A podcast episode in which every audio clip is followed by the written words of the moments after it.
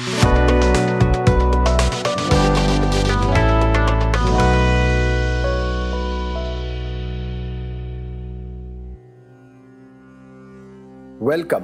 to the chanting of the ninth Adhyaya of Sri Bhagavad Gita. ॐ श्रीपरमात्मने नमः अथ राजविद्या राजगुह्ययोगो नाम नवमोऽध्यायः श्रीभगवानुवाच। इदं तु गुह्यतमं प्रवक्ष्याम्यनसूयवे ज्ञानं विज्ञानसहितं यज्ञात्वा मोक्ष्यसे शुभा। राजविद्या राजगुह्यं पवित्रमिदमुत्तमं प्रत्यक्षावगमं धर्म्यं सुसुखं कर्तुमव्ययम्। अश्रद्धधानः पुरुषा धर्मस्यास्य परन्तप अप्राप्य मां निवर्तन्ते मृत्युसंसारवर्त्मनि।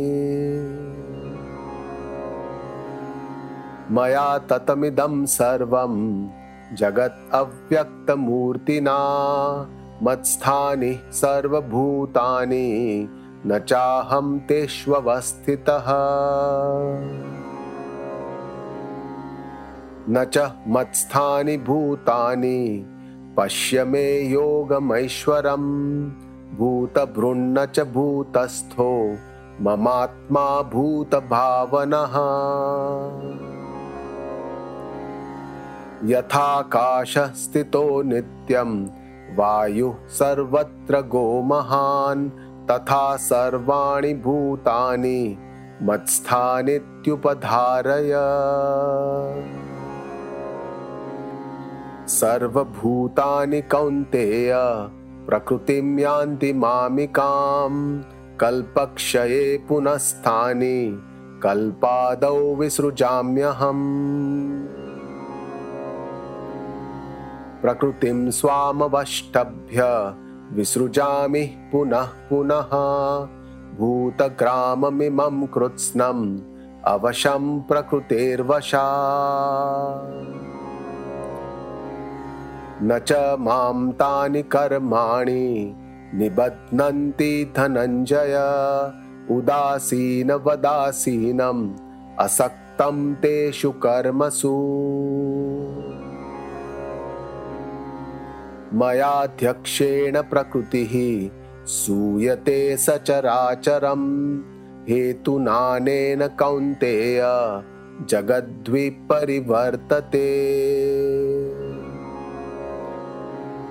अवजानन्ति माँ मूढा मानुषीं तनुमाश्रितं परं भावमजानन्तो मम भूतमहेश्वरम्। मोघाशाः मोघकर्माणो मोघज्ञानाविचेतसः राक्षसीम् आसुरीं चैव, प्रकृतिं मोहिनीं श्रिताः।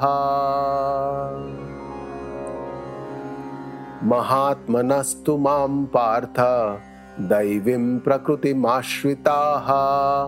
भजत्यन्नन्यमनसो, ज्ञात्वा भूतादिमव्ययम्। सततं कीर्तयन्तो मां यतन्तश्च दृढव्रताः नमस्यन्तश्च मां भक्त्या नित्ययुक्ता उपासते। ज्ञानयज्ञेन चाप्यन्ये यजन्तो मामुपासते। एकत्वेन पृथक्त्वेन बहुधा विश्वतो मुखम्। अहं क्रतुरहं यज्ञ, स्वदाहमहमौषधम्।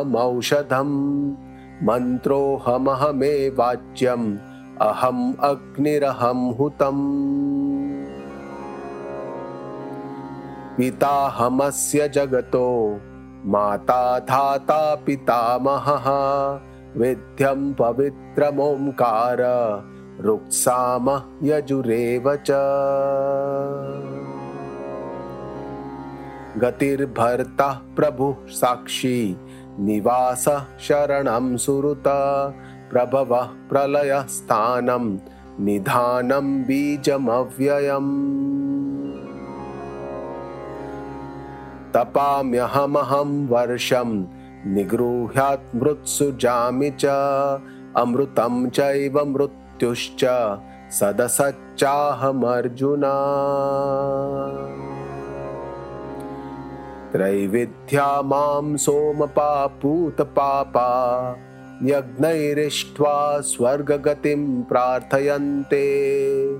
ते पुण्यमासाद्य सुरेन्द्रलोकम्, अश्नन्ति दिव्यान् दिवि देवभोगान्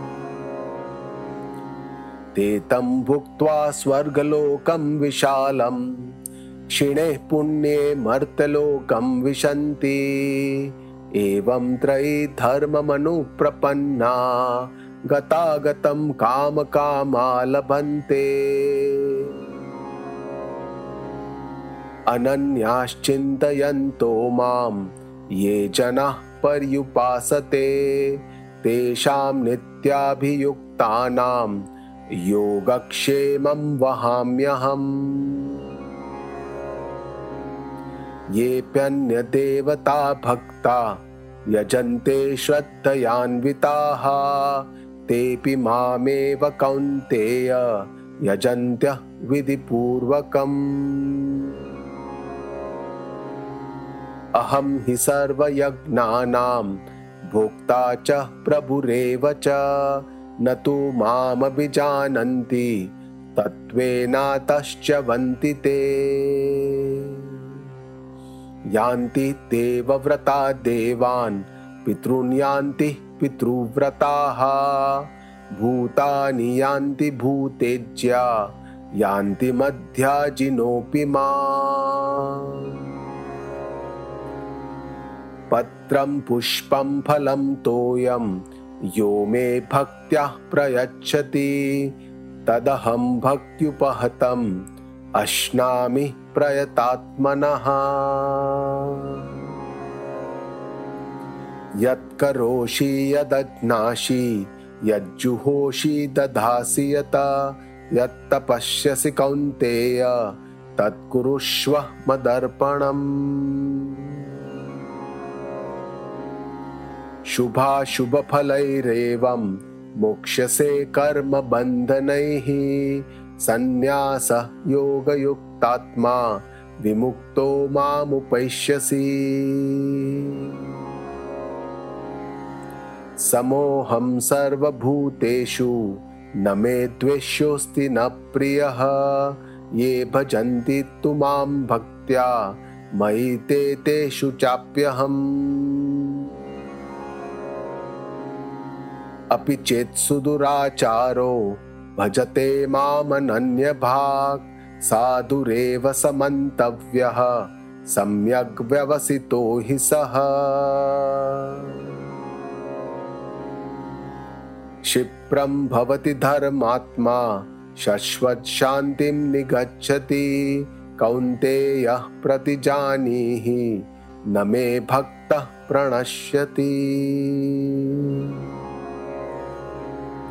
मां हि पार्थव्यपाश्रित्य येऽपि स्युपापयोनयः स्त्रियो वैश्यास्तथा शूद्रा तेऽपि यान्ति परां गतिम्।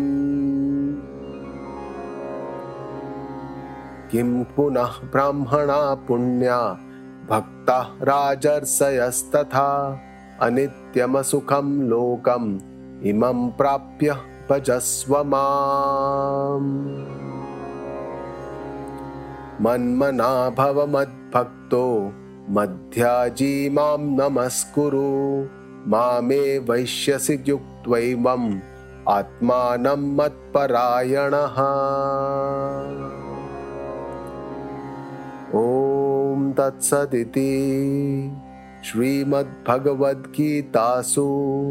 उपनिषत्सु ब्रह्मविद्यायां योगशास्त्रे श्रीकृष्णार्जुनसंवादे राजगुह्ययोगो नाम नवमोऽध्यायः। ॐ श्रीपरमात्मने नमः।